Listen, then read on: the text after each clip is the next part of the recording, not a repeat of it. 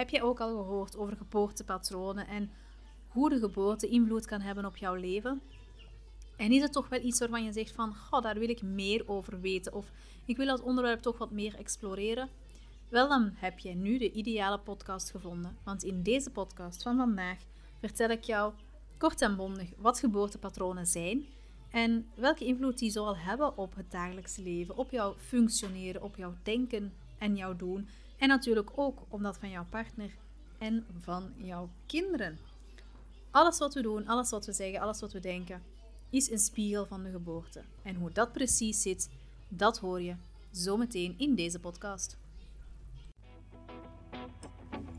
Welkom bij Liefdevol Opgroeien, de podcast voor ouders die streven naar rust, verbinding en liefde in het gezin. Mijn naam is Daisy Bogaerts, gezinscoach met expertise in de geboortepsychologie en hechting. Ik help je om gedrag beter te begrijpen, zodat je kan inspelen op elke situatie en deze ook de baas kan. Hey hey en welkom bij deze podcast over geboortepatronen. Geboortepatronen is iets wat ondertussen toch wel meer en meer de aandacht trekt, waar meer en meer mensen mee bezig zijn. Ik merk in de praktijk zelf ook dat er vaker ouders zijn die langskomen omdat ze toch wel aanvoelen dat er ergens om en bij de geboorte um, iets gebeurd is waardoor dat hun kind of zezelf bepaald gedrag laten zien. Anderzijds merk ik ook nog wel wat weerstand. Het is nieuw, het is onbekend terrein en dat schrikt velen wat af. Vandaar dat ik jullie er dus wat meer over wil vertellen. Geboortepatronen, ze vertellen het eigenlijk al, zijn patronen die ontstaan zijn vanuit de geboorte en dus ook de zwangerschap. Zodra dat er eigenlijk conceptie plaatsvindt en zaadcel en eicel samensmelten, ontstaat er een geheel nieuw leven met een eigen geheugen. Dat geheugen gaat ook allerlei emoties en ervaringen gaan opslaan die meegedragen worden door de rest van het leven en zo die patronen gaan vormen. Dus alles wat jij als mama ervaart, alles wat jij voelt, wat jij denkt, wat jij meemaakt, wordt in zekere zin voor een stukje doorgegeven aan je kindje. En dat vormen die patronen die ervoor gaan zorgen um, dat jouw karakter gevormd wordt, hoe jij je gedraagt, hoe je in het leven staat enzovoort.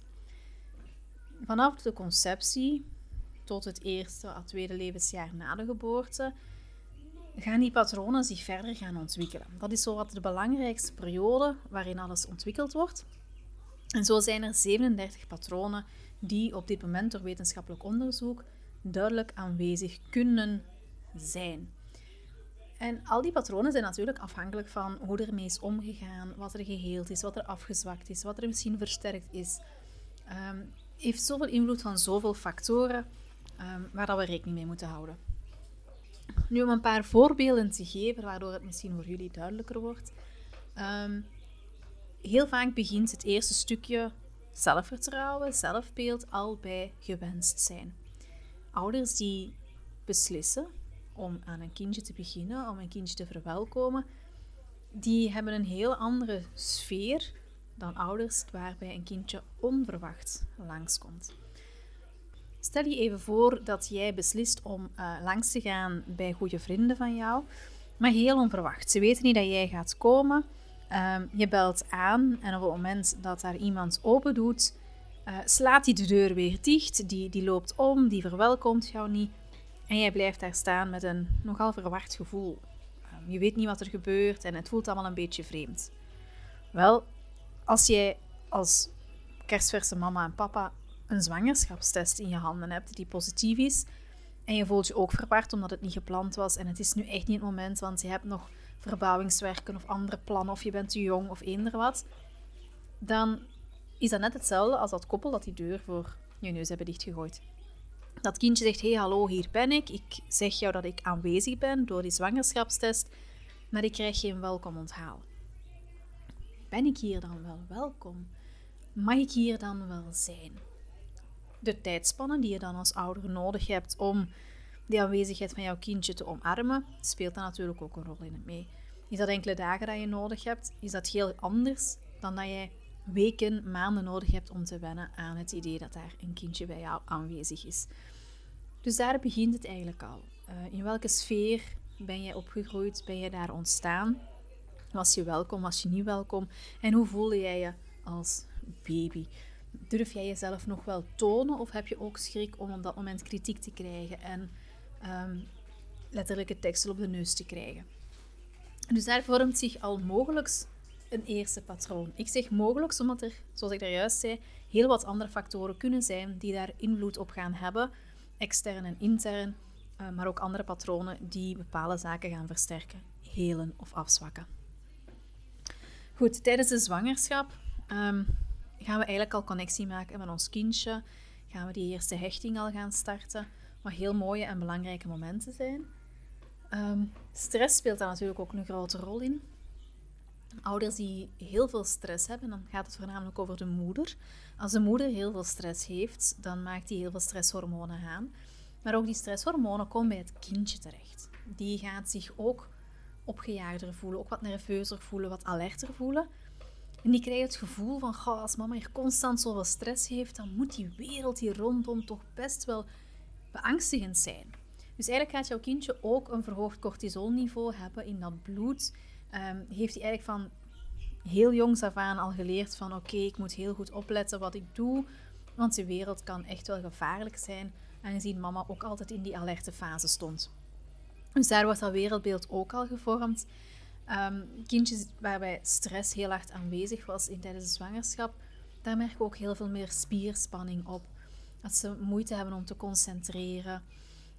We merken dan ook dat um, de motoriek soms wat achteruit blijft, net door die spierspanning, dat het moeilijker is om fijnmotorisch te gaan werken. Die onrust zit ook wel in dat lijfje. Hè? Het, het moeilijk kunnen stilzitten, het wiebelen zit daar dan ook weer in. Maar ook door die alerte fase zijn die heel prikkelgevoelig, vooral voor geluid, vooral voor licht. En die zien alles een beetje als bedreigend. Um, hebben ook heel veel gebrek aan durf heel vaak. Uh, schrik om te vallen, schrik om zich pijn te doen. Um, het zijn allemaal zaken die daar natuurlijk bij meespelen, waardoor ook faalangst kan gaan optreden en uitstelgedrag, conflictvermijdend gedrag. Allemaal door die stress die moeder heeft meegemaakt. Natuurlijk, ja, soms ontstaat er ook heel veel stress bij mama, net omdat mama ervoor ooit een miskraam heeft gehad, omdat zijn kindje is verloren. Ook dat wordt meegenomen in die baarmoeder, wordt ook mee in die celletjes opgenomen. Dat babytje dat nu aan het groeien is, voelt dat verdriet dat er vorige keer aanwezig was, voelt die bezorgdheid, voelt die angst dat bij dat vorige miskraam aanwezig was, waardoor dat eigenlijk die angst en dat verdriet ook een beetje bij hem gaan binnencijpelen. Gaat zich makkelijker zorgen gaan maken. Gaat onzekerder zijn. Gaat de lat ook veel hoger leggen voor zichzelf.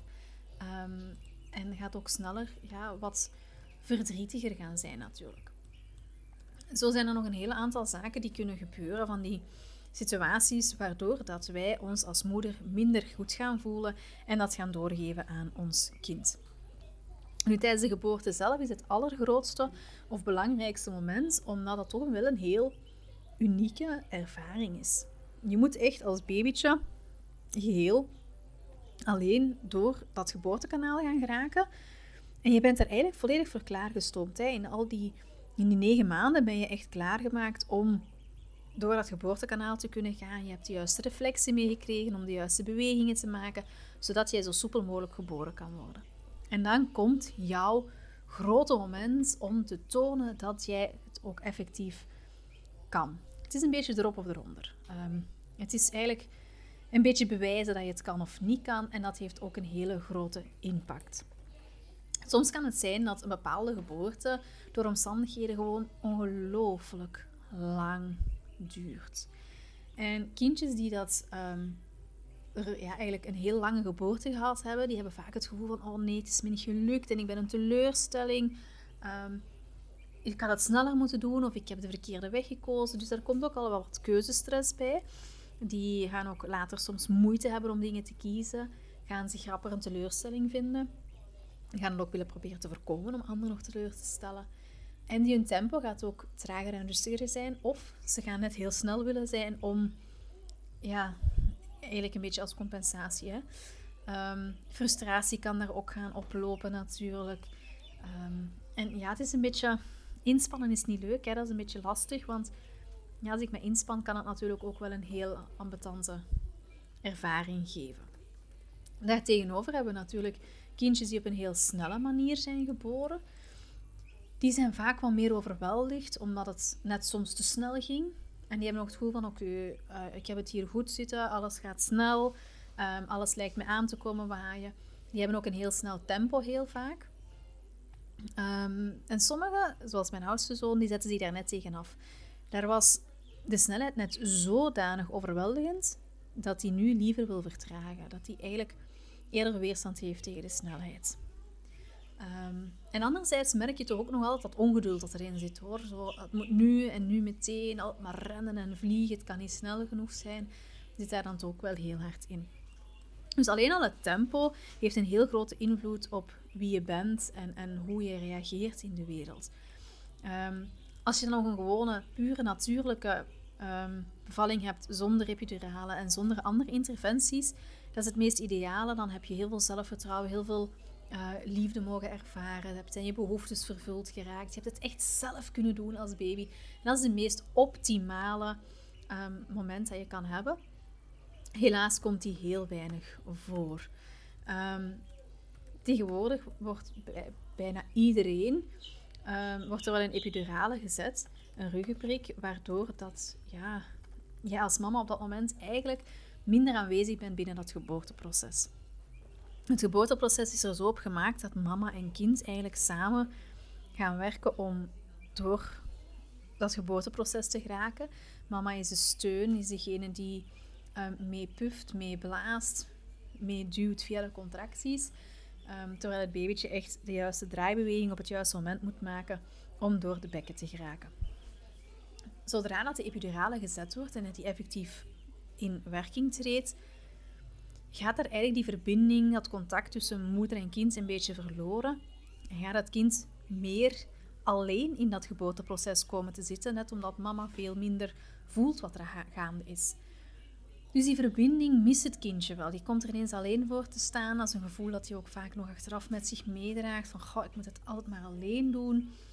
Um, ze zijn op zich wel harde werkers, want ze hebben het ook effectief alleen kunnen volbrengen. Geeft hen ook wel heel wat wilskracht. Um, alleen weten ze soms niet goed hoe ze het precies gaan moeten doen. Dus die ruggenprik heeft daar toch ook wel, wel wat invloed um, op heel dat geboorteproces. Hè. Um, dus dat speelt toch ook al wel een hele grote rol. Dan zijn er ook nog andere interventies, zoals inleiding, doorleiding, vacuüm, schedelelektrode, um, tang enzovoort, die natuurlijk voor een babytje ook um, heel intens kunnen zijn en best wel wat invloeden kunnen hebben. En dan vlak na de geboorte is het natuurlijk heel belangrijk of je al dan niet bij mama hebt kunnen liggen. Mocht jij bij je mama terug op adem komen, kon je daar je stress laten zakken, je stress leren reguleren. Um, kon je weer ontspannen, even landen gewoon. Um, dat eerste hechtingsmoment zit daar dan ook weer bij.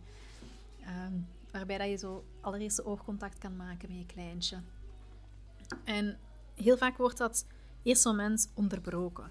Omdat het babytje gewogen moet worden, gemeten moet worden, die Apgar-score moet nog genomen worden.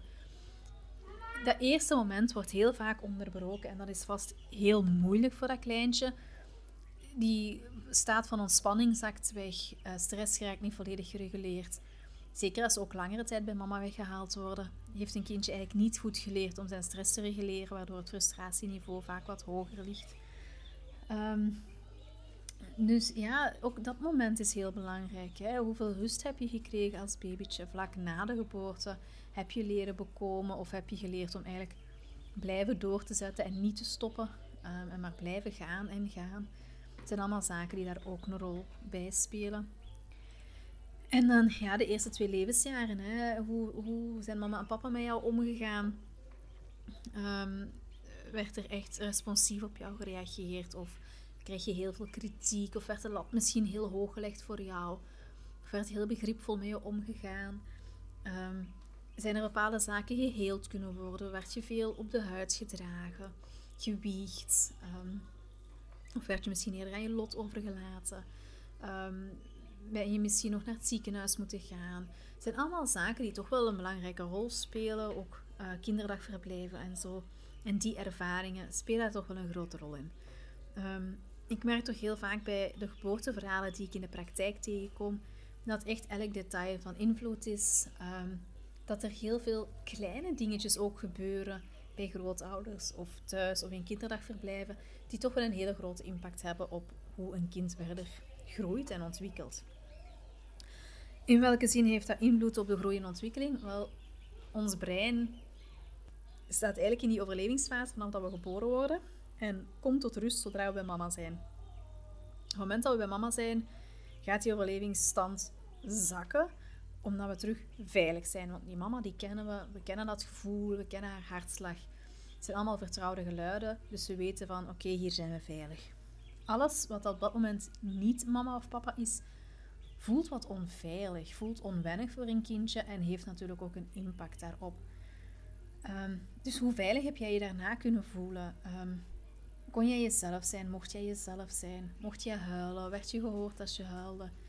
Ehm, kon je wel huilen of had je misschien een buisje in je keel omdat je geïntubeerd werd, omdat je aan de ademhalingsmachine moest liggen? Speelt dat ook weer allemaal een hele grote rol.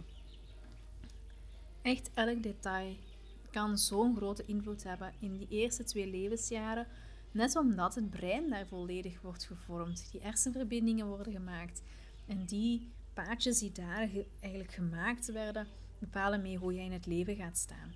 Dus als je zegt van, goh ja, hè, ehm, ik vind het nu heel lastig om onderbroken te worden um, en, en ik moet bepaalde dingen eerst kunnen afwerken voor ik naar iets anders kan overgaan, ja, dan is het mogelijk dat je bij je geboorteproces ook onderbroken bent geweest. Um, werd jij misschien tegengehouden? Mocht, je misschien, of mocht mama misschien niet persen op een bepaald moment? Of ben je onderbroken in jouw proces omdat er een spoedkeizersnede bij kwam? Het zijn allemaal dingen die um, jou misschien nu geleerd hebben om ook dat gevoel en, en, die ervaring met je mee te dragen. En dat is wel iets wat we um, in ons achterhoofd moeten houden. Dat alles wat we doen, alles wat we zeggen, elk, alles wat we voelen, dat dat er toch voor zorgt dat we inderdaad zo nu ook denken, ons zo nu ook voelen um, en daar heel veel last van kunnen ondervinden.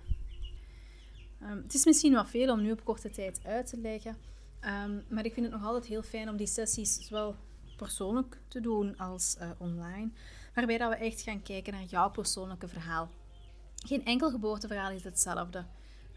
sommige situaties komen wel overeen, maar er zijn zoveel andere factoren die van invloed kunnen zijn dat geen enkel verhaal uiteindelijk identiek gaat zijn.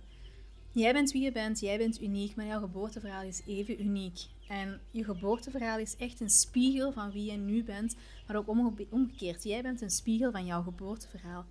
Alles wat er in jouw geboorte is gebeurd, zie je nu automatisch terugkomen in je leven.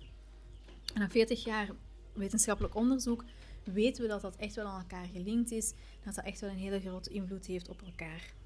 Heb je zoiets van, goh ja, ik wil echt wel weten hoe mijn geboorteverhaal of het geboorteverhaal van mijn partner of het geboorteverhaal van mijn kind, hoe dat invloed heeft op het gedrag, op de emoties en, en op het denken, wel, dan ben je met mij aan het juiste adres. Dan mag je altijd met mij contact opnemen. Dan plannen we een momentje in waarop dat we dat samen eventjes gaan bekijken dat we eigenlijk jouw geboorteverhaal, dat van je partner of je kind, gaan bekijken.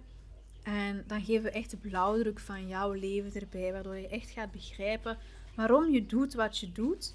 Maar je gaat ook je talenten gaan zien. Je gaat ook zien van hoeveel krachten en sterktes jij daaruit hebt gehaald, waardoor dat je nu al bereikt hebt wat je hebt bereikt en nog meer zou kunnen bereiken. Maar je gaat ook ontdekken wat die behoeftes zijn achter jouw gedrag, wat die draagredenen eigenlijk zijn. Um, wat zit daarachter? Wat zit er achter het gedrag van jouw kind en hoe komt dat daar?